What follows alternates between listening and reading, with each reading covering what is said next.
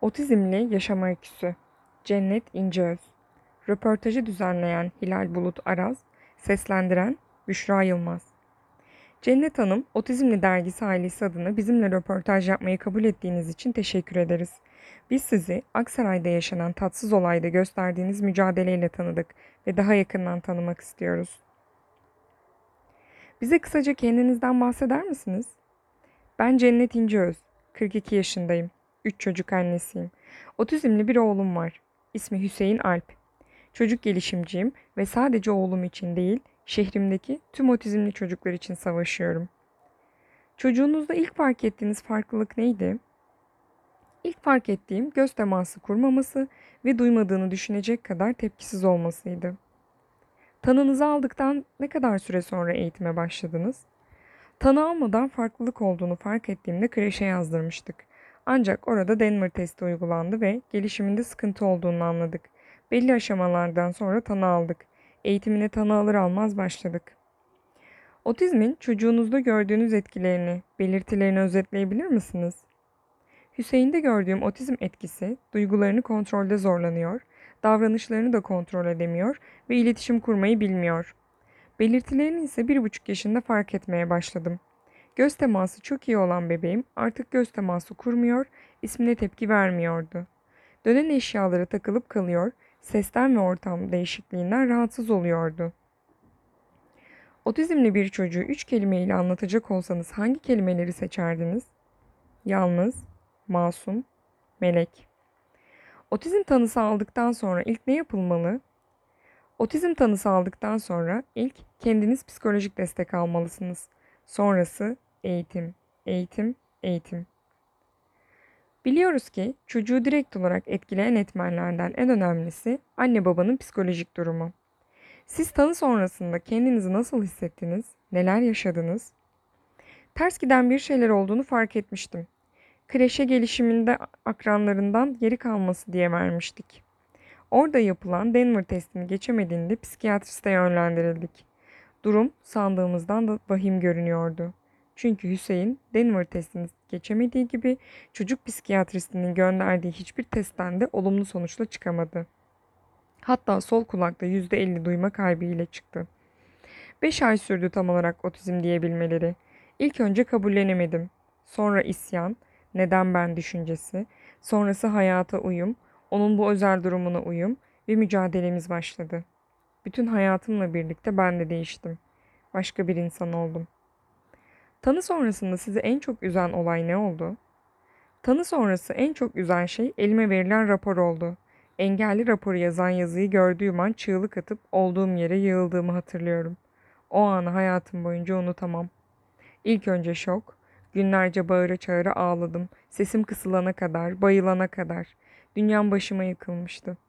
Kendim halen psikolojik tedavi görüyorum. Zor bir durum. Çocuğunuzun sahip olduğu takıntılar muhakkak vardır.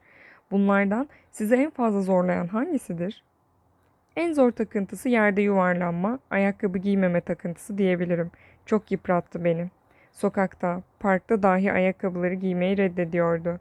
Yerde yuvarlanıyordu ve etrafın ilgisiz anne muamelesi de bizi zorlayan bir süreç. Çocuğunuzun şimdiye kadarki eğitiminde en gerekli bulduğunuz basamak hangisiydi? En fazla hangi basamakta neyin öğretilmesinden memnun oldunuz? Eğitimde bütün basamaklar önemlidir tabii ki.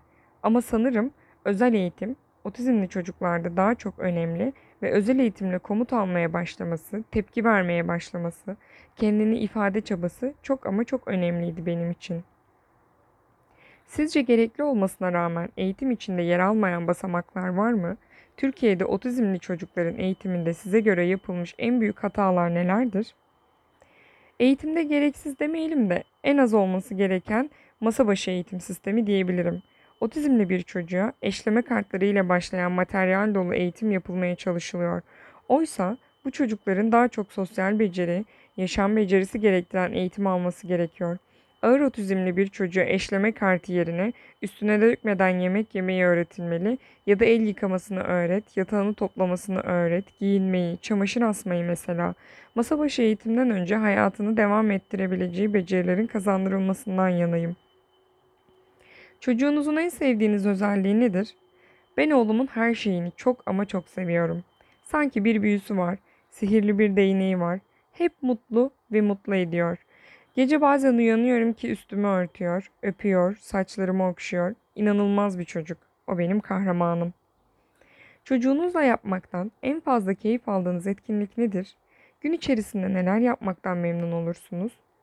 Onunla her şey güzel ama gezmeyi çok seviyor. Malum durumumuzdan dolayı aile, akraba hepsi bizi görmek istemediği için, gidince üzüldüğümüz için biz AVM'lere gideriz. Ama en çok çiğ köfteci kaçamaklarımızı seviyorum. Çocuğunuzun tanı almasından bu yana çok güldüğünüz bir anınızı anlatabilir misiniz? En güldüğüm hamile birini gördüğünde karnındaki topu versin diye ağlaması ve kar yağışını ilk gördüğünde mutluluktan ağlamasıydı. Genel olarak hep mutludur zaten. O mutluysa ben de mutluyum. Otizmli çocuklar için neler yapılmalı ve nelerden uzak durulmalı? Sağlıklı bir çocuk yetiştirmek için ne gerekiyorsa otizmli çocuklara da o gerek. Televizyon, tablet ve telefondan mümkün olduğunca uzak tutmalı. Hazır gıdalardan, organik olmayan besinlerden uzak tutmalı ve onu korumalı. Sevmeli ve onun için en iyisi olsun diye mücadele etmeliyiz. Otizmli çocukları olan ailelerde gördüğünüz yanlışlar nelerdir? En büyük yanlış kabullenmeme ve çocuğunu tanımama. Bazı ailelerde gözden çıkarma var. Bundan bir şey olmaz duygusu ile ne eğitim ne yaşam becerisi anlamında tek çaba göstermiyor. Bir kısımda çocuğu tanımadığı için yapması gerekenin belki de tam tersini yapıyor. Otizmle yaşamak size neler kazandırdı? Otizmle yaşamak bana başka bir dünya görüşü kazandırdı. Karşılıksız sevgi ve bağlılık kazandırdı. Bir de üniversitede ve meslek kazandırdı. Oğlum otizm tanısı aldıktan sonra üniversite okudum. Atatürk Üniversitesi Çocuk Gelişimi Bölümü. Bütün hayatımla birlikte ben de değiştim. Başka bir insan oldum. Otizmi yaşayan biri olarak sizce otizm nedir? Bence otizm insan evriminin son halkası. Evriliyor insanoğlu. 10 yıl sonra bu hızla giderse nüfusun tamamı bence otizmli olacak. Türkiye'de yeni tanı almış otizm ailelerine söylemek istediğiniz bir şey var mı? Sizce nasıl bir yol izlemeliler? Eğer çocuğunuz yeni tanı almışsa üzülmek, isyan etmekle vakit kaybetmeyin. Acilen aile olarak eğitime başlayın. Eğitimi sadece eğitimciye bırakarak yol alamazsınız. Evde de uygulamanız gereken bir sisteme ihtiyacınız var. O sizin yavrunuz ve otizmli olması hiçbir şey değiştirmesin, engel olmasın. Otizmli birey sahibi aileler tek başına mı bu yolda yürümeli yoksa dernekleşmeli mi?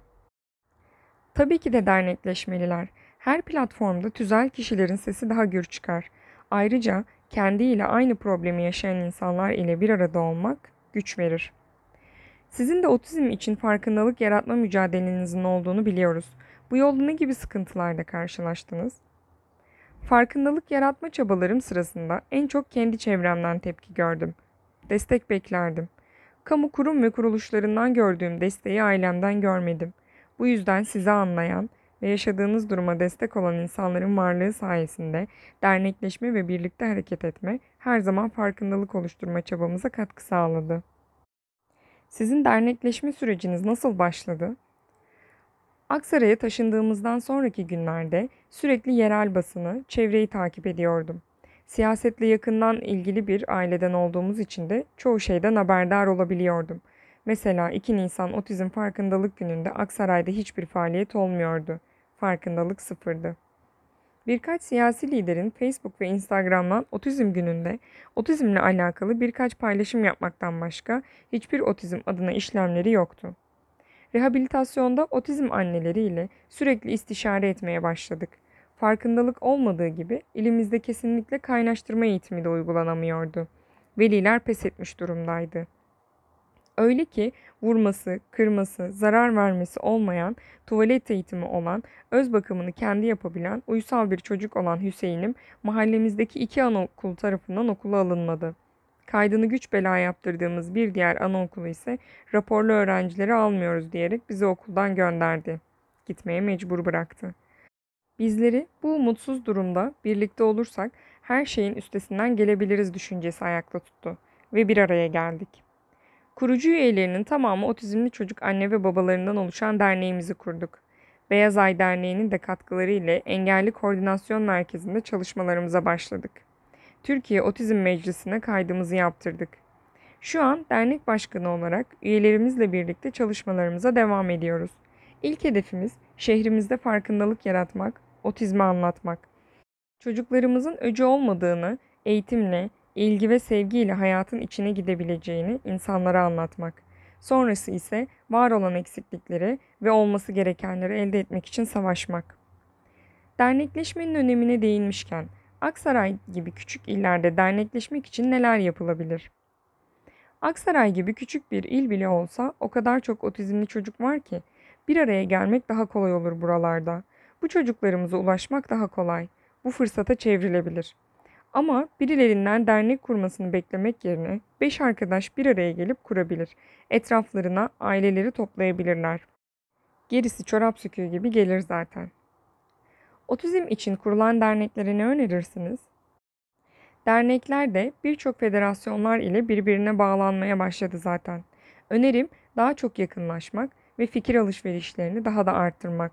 Özellikle yeni kurulan derneklere prosedürleri öğretmek. Dernek olmayan iller için dernek kurulması için cesaretlendirme yapılmalı.